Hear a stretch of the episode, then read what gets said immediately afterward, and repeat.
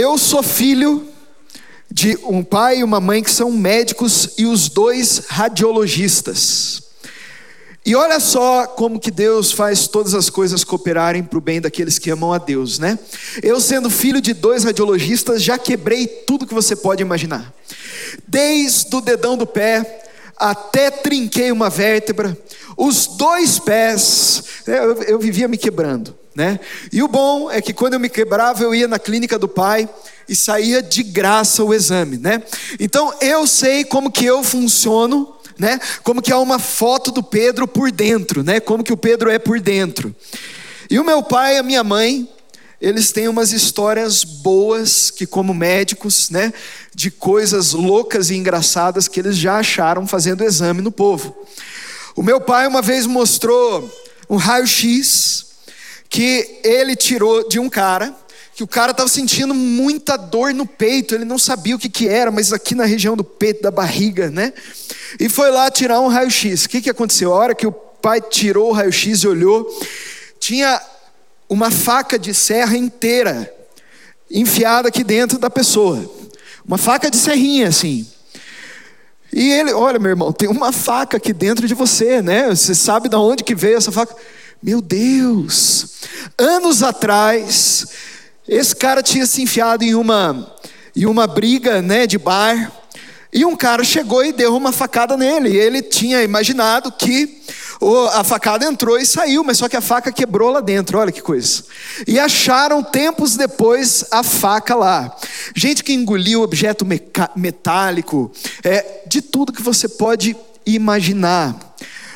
Eu estou contando isso para você que, como um bom filho de radiologista, hoje eu quero pedir para que o Senhor Jesus faça um raio-x da nossa alma, em específico do nosso amor por Jesus. O cristianismo, sem o amor, perde a sua essência e se torna uma filosofia altruísta, muito bonita. Sem o amor, nós não temos nada. Sem nós sermos apaixonados por Jesus, nada faz sentido na nossa caminhada de fé. E eu quero hoje que a gente possa clamar ao Senhor para que Ele fale conosco a respeito de como que está o nosso coração diante do Senhor. Em especial, como que está o nosso amor e a nossa paixão por Ele. Quem aqui quer ser apaixonado por Jesus? Deixa eu ver, dá um tchauzinho.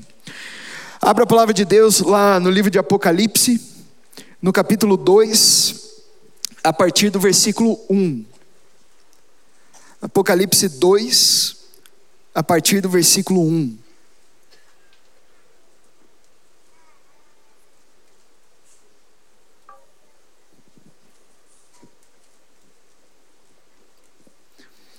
Quem achou diz achei.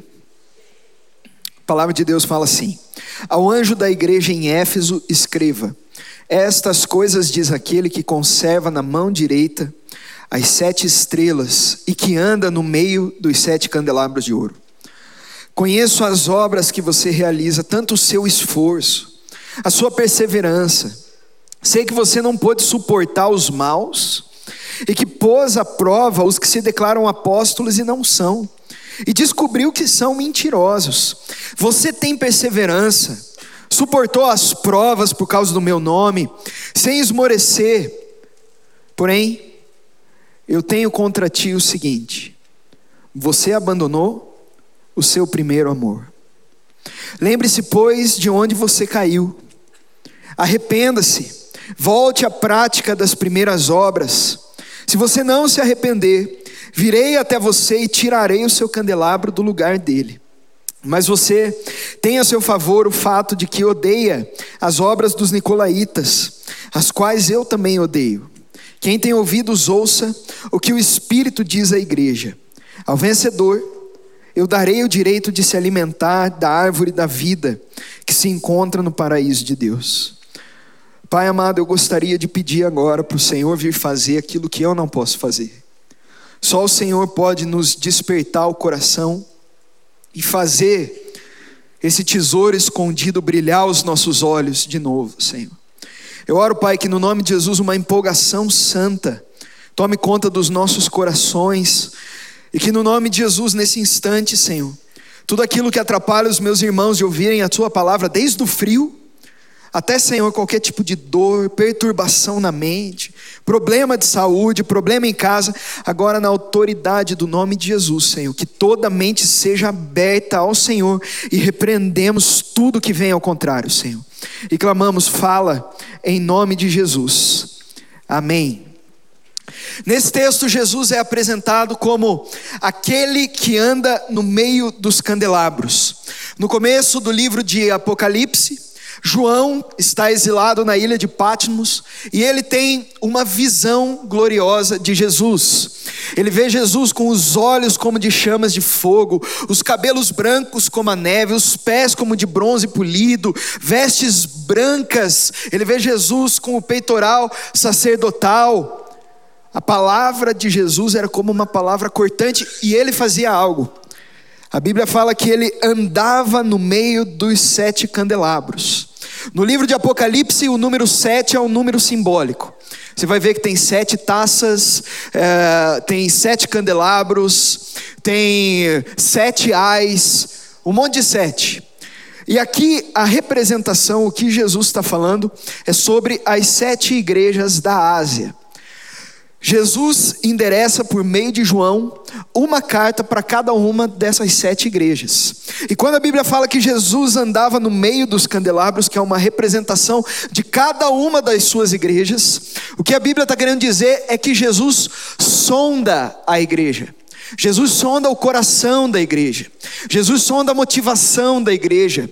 Jesus caminha no meio da sua igreja, como ele está aqui caminhando agora, sondando corações. Ele não só sonda, mas a Bíblia fala que ele tinha sete estrelas nas mãos, que representava também as sete igrejas. Jesus sustenta a igreja, Jesus cuida da sua igreja. Por isso que não importa o nível de erro de uma igreja, Jesus sempre vai procurar falar ao coração dela, ele sustenta a igreja. E essa igreja, a igreja de Éfeso, que nós acabamos de ler, é a primeira das sete igrejas mencionadas aqui no começo do livro de Apocalipse, a quem Jesus envia uma das suas cartas. Éfeso era uma das maiores cidades do mundo antigo. Tinha mais de 200 mil habitantes, o que para a época era muita coisa. Eles tinham um estádio, um auditório, um anfiteatro que cabia mais de 24 mil pessoas. Lá tinha o grande templo da deusa Diana de Éfeso. Um lugar de muito misticismo, adoração, centenas e centenas de prostitutas cultuais. Éfeso era chamada de a Feira das Vaidades. A situação em Éfeso era totalmente contrária para um cristão. É uma cidade, se você ler a passagem do apóstolo Paulo lá, você vê que era uma cidade que perseguiu fortemente os cristãos. Mas quando as pessoas de lá começam a se converter, aconteceu um grande avivamento em Éfeso. O pessoal começa a trazer os livros de magia para as praças e queimar eles a praça aberta, e eles começam a adorar o Senhor, um grande avivamento. Paulo, quando ele envia sua carta a Éfeso, muitos anos antes aí, de João endereçar a carta de Apocalipse, Paulo fala várias vezes sobre o tamanho do amor que essa igreja tinha. Mas só que aconteceu uma coisa. No meio do caminho, esse amor se esfriou. No meio do caminho, essa igreja acabou perdendo a paixão do primeiro amor, daquele avivamento que eles tinham provado, desse amor que fez Paulo mencionar isso várias vezes na sua carta. A cidade de Éfeso, como eu falei, era uma cidade toda bagunçada. Mas só que essa igreja, embora tenha perdido seu amor, continuava uma igreja muito dogmática, ortodoxa. Eles guardavam a fé, não aceitavam qualquer um pregando no púlpito deles, não, tinha que ser um cara com a teologia boa. Eles sabiam certinho o que fazer, eles trabalhavam muito na obra, tinham um bom desempenho religioso, eles eram bons líderes de célula, eles sabiam como falar, eles sabiam como se comportar, eles se separaram do mundo, tinham as obras que agradavam a Jesus. Mas eles perderam a essência do cristianismo. O título da mensagem de hoje é A Essência do Cristianismo. Eu acredito que hoje a intenção daquilo que o Senhor falou comigo e que quer falar ao seu coração também, é que a gente possa entender qual é e como nós podemos voltar à essência do nosso primeiro amor com Jesus. Eu quero olhar para o que Jesus falou à igreja de Éfeso, que estava nesse cenário, e procurar entender, por meio de um raio-x que o Espírito Santo vai fazer no nosso coração, aquilo e o, o lugar em que está o nosso coração e como nós podemos voltar à essência. A primeira coisa que esse texto vai me ensinar é que a fidelidade sem o amor forma um tipo de cristianismo incompleto. A nossa fidelidade sem o amor a Jesus forma um tipo de cristianismo incompleto. No começo desse texto, Jesus destaca quatro boas virtudes dessa igreja. Ele vai falar que eles eram fiéis à doutrina, era uma igreja fiel, era envolvida na obra do Senhor. A palavra obra aqui, que é copós, significa trabalho duro que faz suar. Era uma galera que trabalhava, fazia assistência social, servia na igreja, chegava cedo e ia embora tarde. Uma galera que trabalhava. Eles eram perseverantes na tribulação. E nem eu falei, não era popular ser um cristão em Éfeso. Mas eles eram perseverantes, não importava o que acontecia. E eles odiavam as falsas doutrinas, como a doutrina dos nicolaítas, aqui que é falada, que era uma seita herege da época que estava tomando vários cristãos daquele lugar. Eles tinham muitas qualidades, era uma igreja com grandes virtudes. Com certeza nós precisamos dessas virtudes aqui, hoje. Mas tinha um problema, eles inverteram a ordem. Eles tinham virtudes sem a essência. Eles tinham o resultado sem a equação inteira. E quando a gente faz isso, quando a nossa ortodoxia, a nossa fidelidade toma o lugar da primazia do amor, nós corremos um grande risco de em algum momento a gente se desviar daquilo que é mais importante. Quando o nosso coração começa a ficar desconectado do de Jesus e a gente perde o valor da piedade na nossa vida, existe uma grande chance de nós perdermos a bússola do Espírito Santo na caminhada na nossa vida.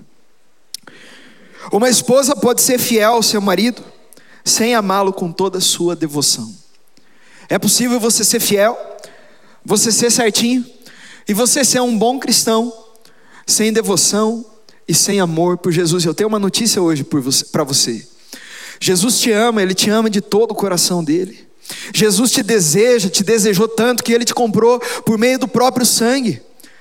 Jesus quer um relacionamento contigo a ponto dele se tornar o caminho, a verdade e a vida, morrendo naquela cruz, derramando o seu próprio sangue. E a minha pergunta é: será que Jesus está em busca de uma noiva fiel que não o ama? Jesus te ama, ele é fiel a você. Mas o desejo do coração de Jesus é o que ele mostra para a gente aqui: é uma noiva que seja devota ao coração dele. Essa igreja fazia a obra do Senhor sem o Senhor da obra. Havia muito esforço sem sentimento. O Isbe vai dizer que os crentes de Éfeso estavam tão ocupados em manter a separação do mundo que negligenciavam a oração. O trabalho não substitui o amor, nem a pureza é um substituto para a paixão. A igreja deve ter ambos se quiser agradá-lo.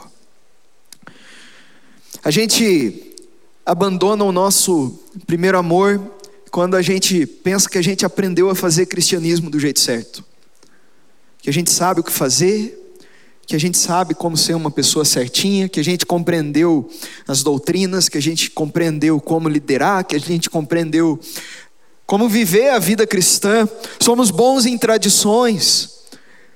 E a gente não percebe que a gente tenta justificar a nossa falta de amor a Jesus por meio das nossas obras.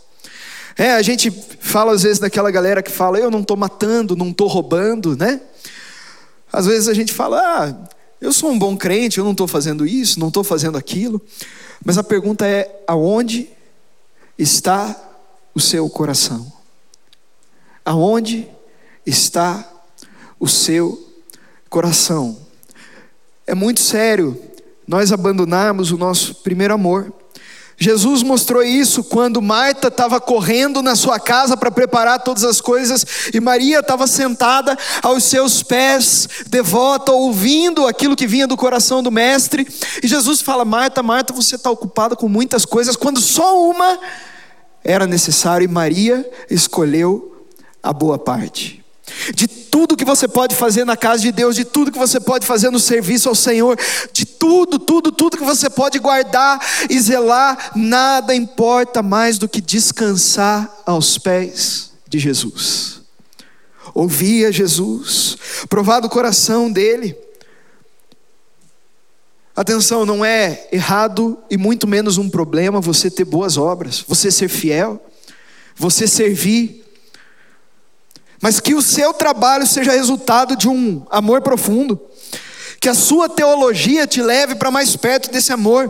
Que a sua perseverança venha do desejo de você honrar o seu amado. Como que está o seu coração hoje? Será que em algum momento as coisas que devem ser resultado do nosso amor tomaram a essência do amor de Jesus na nossa vida? Eu tive a oportunidade de visitar algumas igrejas lá em alguns países ali do norte da Europa.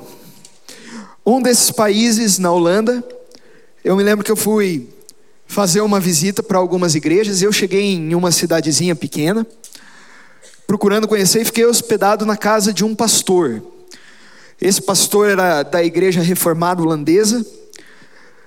E Desde que eu cheguei, eu fiquei meio assustado com como que as coisas funcionavam por lá. Uma teologia rígida. Eles, em relação aos dogmas, aos, ao formato de culto, as roupas que tinha que usar na igreja, rígido. Né? Ele mostrando como que funcionavam as coisas e tal. Mas só que, quando eu chego na casa do pastor, para começar, ele fumava. Eu perguntava sobre a vida de oração da igreja, não tinha. Eu comecei a escutar e perguntar, e ele começou a me contar que vizinha a igreja dele, uma igreja da mesma denominação, declarou que não acreditava mais na ressurreição de Jesus Cristo. Uma igreja rígida nos seus costumes, rígida em alguns dogmas, não cria mais na ressurreição de Jesus. A minha pergunta para ele foi: mas o que, que eles fazem lá? Né? Falou: ah, eles cantam, né? eles têm comunhão, eles se organizam, eles têm os grupos, têm partilha, fazem serviço social. E eu me lembro que, eu, eu, confesso que eu julguei muito na hora, né? Esse povo, mas meu Deus do céu, que loucura, né? Vai virar, sei lá, né? Qualquer outra coisa que não uma igreja. Mas depois o Espírito Santo me incomodou. Falou: Pedro, será que às vezes você não vive um tipo de cristianismo que na prática acredita que eu não ressuscitei? Como assim, Senhor? Quantas vezes você foi para um culto sem desejar a presença do, culto, do, do Cristo ressurreto? Quantas vezes você compartilhou a minha palavra? Sem desejar que o poder da minha ressurreição tocasse corações. Quantas vezes você entrou no teu quarto, você teve teu tempo devocional, para que a culpa fosse embora, mas você não desejava meu coração. A gente precisa tomar cuidado para que a nossa fé não se torne uma fé perfeita naquilo que deveria estar em volta, mas oca por dentro. O amor é essencial. A fidelidade sem o amor forma um tipo de cristianismo incompleto. Se você está comigo, diz amém.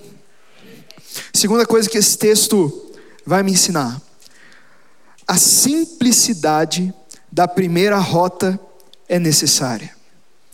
A palavra de Deus vai dizer ali em Apocalipse capítulo 2, no versículo 4: Tenho, porém, contra você o seguinte: você abandonou o seu primeiro amor.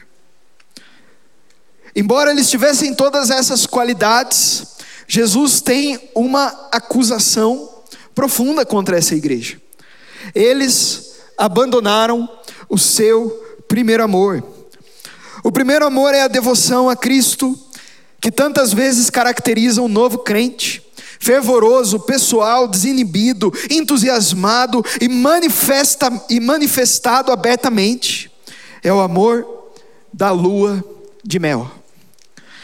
O que aconteceu com essa igreja é isso que a palavra de Deus fala aqui em Jeremias capítulo 2, no versículo 13. Porque o meu povo cometeu dois males: abandonaram a mim, a fonte de água viva, e cavaram cisternas, cisternas rachadas que não retêm águas. O nosso erro, às vezes, é construirmos cisternas longe de Jesus, só que são cisternas rachadas, e a gente logo fica vazio. E quando as pessoas chegam para beber da fonte que deveria estar jorrando de dentro de nós, o que elas encontram é uma fonte vazia. Se o nosso coração não estiver pegando fogo, se a gente não estiver cheio da unção do Senhor, se a gente não tiver, o que, que o mundo vai encontrar de diferente aqui dentro da igreja que não tem lá fora? Nós precisamos viver um cristianismo contagiante. Porque não amar o Senhor não é só a falta de um sentimento. Não amar o Senhor é a quebra do maior dos mandamentos. Quando chegaram para Jesus e perguntaram para ele, mestre, qual é o grande mandamento? Jesus cita Deuteronômio capítulo 6. Amarás, pois, o Senhor teu Deus de toda a sua alma, todo o teu corpo, sem entendimento. Amar a Deus é um mandamento. E se é o mandamento mais importante, Jesus vai dizer que toda a lei depende desse mandamento.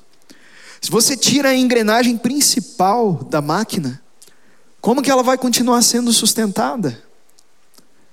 O amor é a engrenagem principal. Jesus ele falou: todo o resto depende do seu amor por mim. Todo o resto depende da sua afeição por mim. Quando nós vamos a Cristo sem esse amor, o John Piper vai falar que o que nós estamos fazendo é reduzindo Jesus à posição de beneficiário e nós à posição de benfeitores. Nós estamos tratando Jesus como aquele que vai receber a minha presença, ao invés de eu receber a presença dele na minha vida. Eu estou dizendo para Jesus: Jesus, eu estou vindo aqui falar contigo hoje. Eu estou vindo no culto, Senhor Jesus. Olha só que maravilha. Eu estou vindo, eu estou aqui, viu, Senhor? Mas o coração está distante, está longe. Enquanto eu estava preparando essa palavra, eu me lembrei do início da minha caminhada com Jesus. Eu me lembro que eu né, já compartilhei isso aqui, mas conhecia todas as historinhas da Bíblia de cor, três palavrinhas só, cantava todas as musiquinhas, né? Quem aqui nasceu na igreja? Deixa eu ver. É, a gente conhece tudo. É, ia na escola bíblica dominical, estava em todos os cultos, mas eu não entendi o que era ter um relacionamento com Jesus.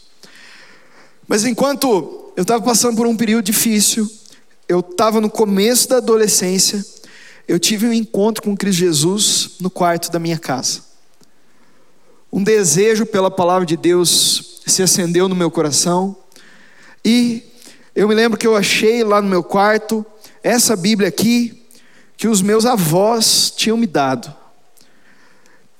Eu fiquei tão apaixonado pela palavra do Senhor, mas tão apaixonado, que em seis meses eu me fechei no quarto e eu li a Bíblia inteira. Nos próximos oito, dez meses, de novo, inteira. E o outro ano, de novo, inteira. Eu me lembro que eu tinha a sensação que alguém me entendia, eu tinha a sensação que finalmente eu conseguia entender algumas coisas dentro de mim. E eu me lembro fácil de alguns momentos que eu passava três horas ajoelhado no meu quarto, eu lembro certinho, do lado da cama. Eu às vezes colocava até uma toalha no chão e eu ficava deitado, adorando o Senhor e tendo os encontros com Ele. Meu pai começou a não gostar da ideia, ele não é cristão. Para eu não decepcionar o pai, eu me fechava no banheiro e mesma coisa, e ficava orando e lendo a palavra de Deus e desejando. História pode ser bonita aí no começo, mas já tiveram vários momentos na minha caminhada que eu esqueci o que eu vivi nessa época aqui. E que eu precisei retornar. E que eu precisei voltar. Eu estava preparando essa mensagem, ajoelhado ali no, no, no escritório da minha casa. E de repente eu viro para o lado e eu olhei para essa Bíblia. E eu peguei ela para lembrar como é que estava, e aqui as páginas todas marcadas, dobradas. E me veio uma alegria, uma alegria, uma alegria, uma alegria no coração, um negócio contagiante. E eu sei que eu peguei a Bíblia, eu abracei a Bíblia, porque eu não sei, mas eu fiquei lá abraçado com ela, né?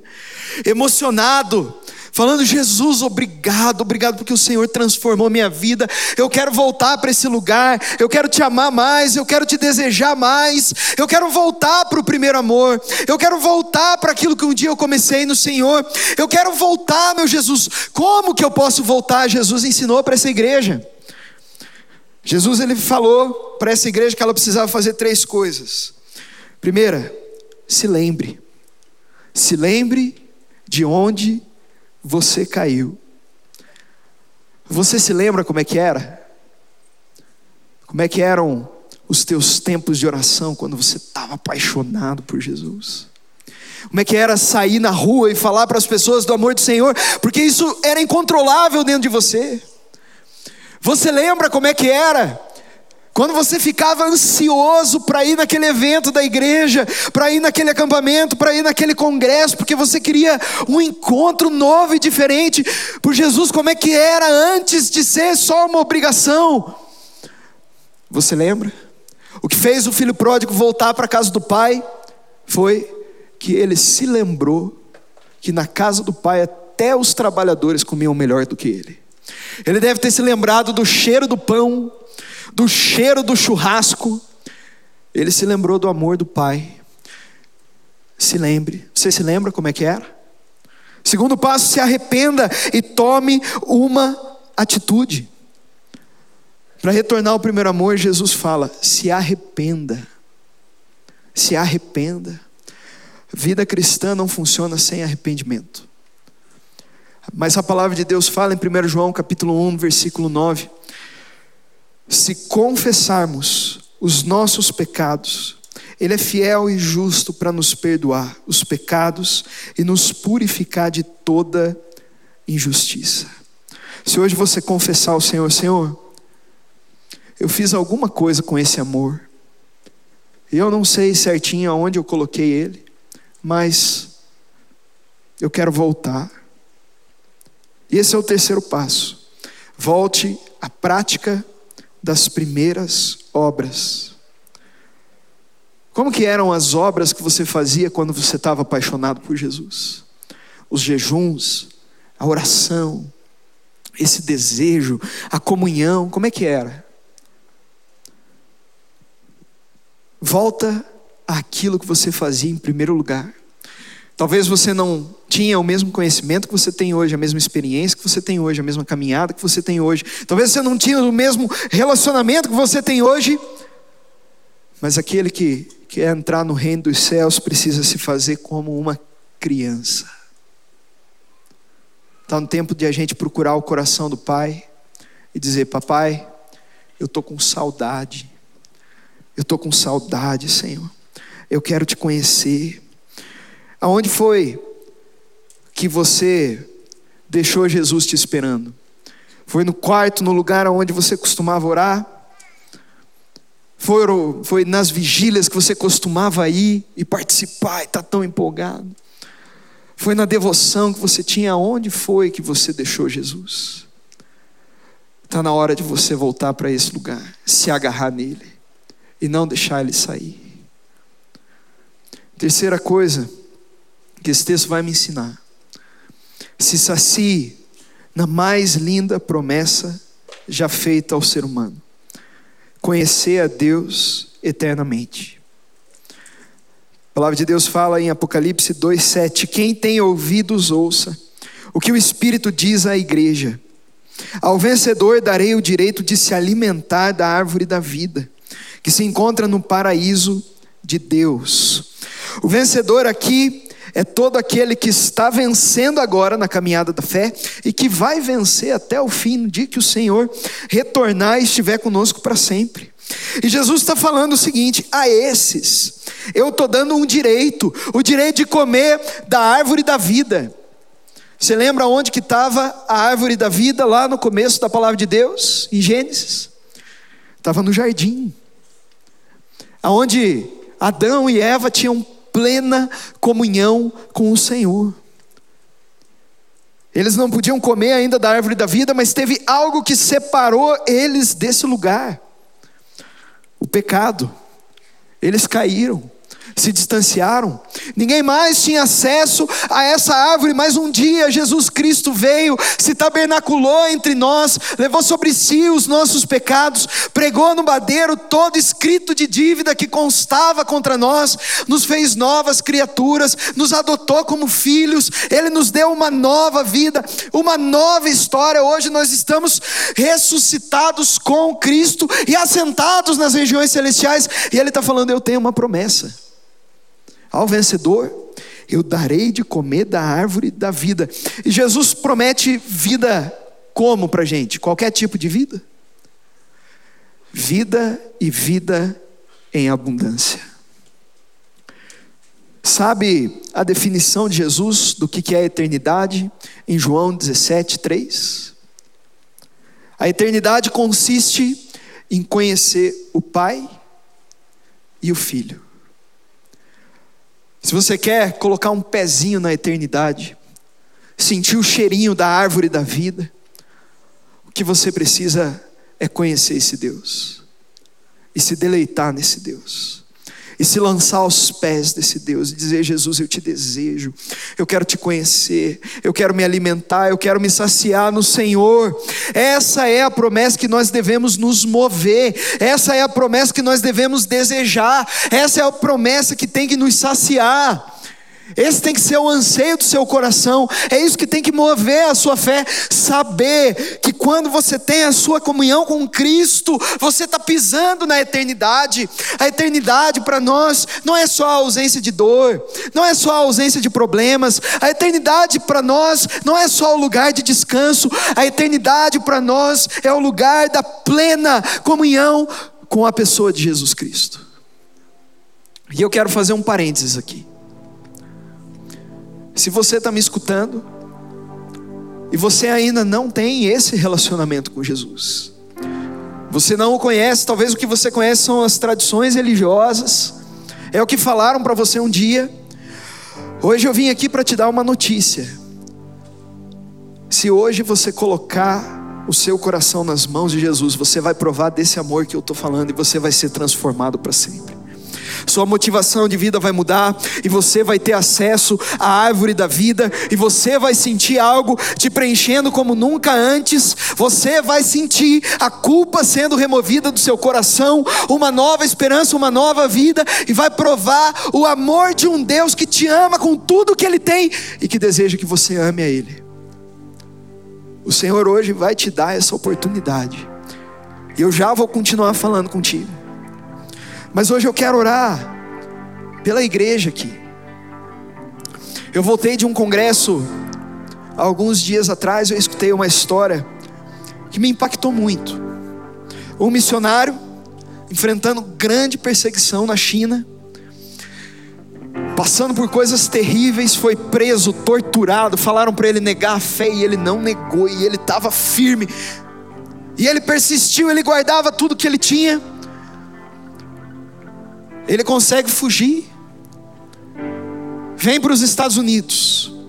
Nos Estados Unidos ele começa a sua caminhada ali, a frequentar uma igreja, participar de um pequeno grupo. Mas um dia estava frio, hoje eu não vou. Outro dia eu acho que eles não estão precisando de mim naquele ministério que eu estava servindo. Não, eu acho que não só esse culto hoje não vou comparecer não. Eu que isso daqui é meio radical. De repente, e um dia ele se encontra em um estado que fazia um mês que ele não pisava na igreja, dias e dias que ele não tinha um tempo com Jesus. E o senhor que estava contando essa história no congresso que eu estava, falou: a perseguição não foi capaz de esfriar o amor daquele irmão. A luta, a desaprovação não foi capaz de esfriar o amor daquele irmão. Mas o conforto, a estabilidade, ele saber fazer as coisas, não ter pressão, foi o que fez com que aquele homem deixasse de ter o mesmo amor por Jesus que ele tinha antes. Eu não sei como é que está a foto do seu raio-x. Talvez você já passou tantas coisas lindas com Jesus. Várias coisas já tentaram te desvirtuar do caminho, mas você continuou perseverante e fiel. Mas em algum momento, o primeiro amor se esfriou. Eu louvo a Jesus porque Jesus nunca traz uma palavra de arrependimento para nós, sem que Ele possa oferecer a solução. E hoje aqui nós entendemos que a fidelidade sem a essência do amor, ela é vazia. Que nós precisamos retornar aos primeiros caminhos, a gente precisa se lembrar, precisa se arrepender, e nós precisamos voltar, e nós precisamos nos agarrar a promessa mais linda que nós já recebemos. Eu e você podemos ter uma comunhão sobrenatural com a pessoa de Jesus Cristo.